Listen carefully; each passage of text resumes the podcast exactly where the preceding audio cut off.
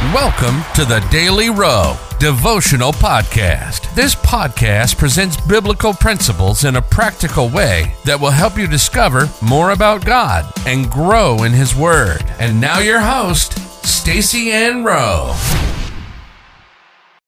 Welcome, friends, to another daily devotional. Today's topic is God is the epitome of awesome.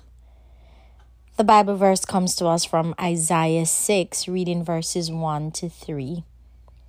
In the year that King Uzziah died, I saw also the Lord sitting upon a throne, high and lifted up, and his train filled the temple.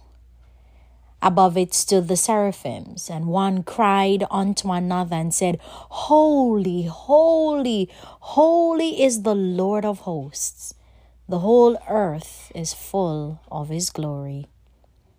God is the epitome of awesome. Hearing His voice is awesome. It brings joy, clarity, and comfort. The manifestation of His power, that, among other things, raises the dead, is awesome. His knowledge is awesome. He knows the number of the stars and each by name.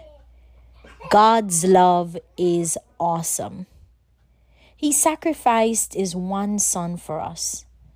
The righteousness of God is awesome.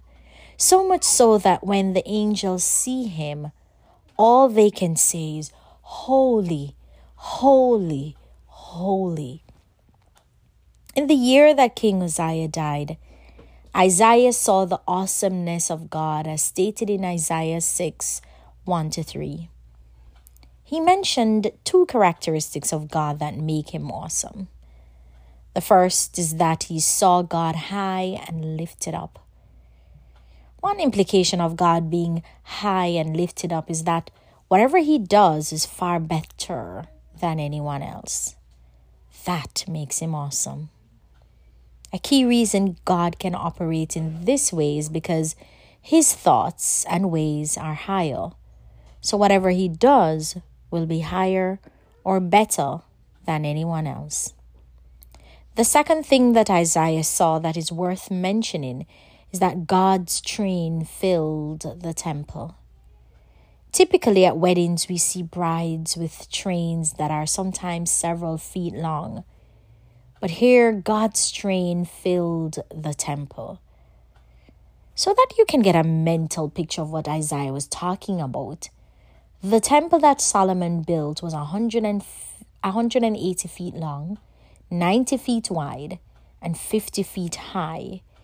Yet God's train filled it all length, width, and height. What does that tell us about the awesomeness of God? It says that God does nothing ordinary. It is an example for us to follow. If you doubt the awesomeness of God, you only need to look at creation. The angels tell us that the whole earth is filled with His glory. That means you do not need to look far to see the awesomeness of God. Consider how God, in His intricate wisdom, fashioned the womb of a woman so that a child can survive and be nurtured for nine months. Just thinking about that should cause you to say that God is awesome. Life application. Praise God continually for his awesomeness. And like Isaiah, declare his awesomeness to others. Let us pray. Lord, you are awesome. We stand in awe of how great you are. May we praise you for your awesomeness every day.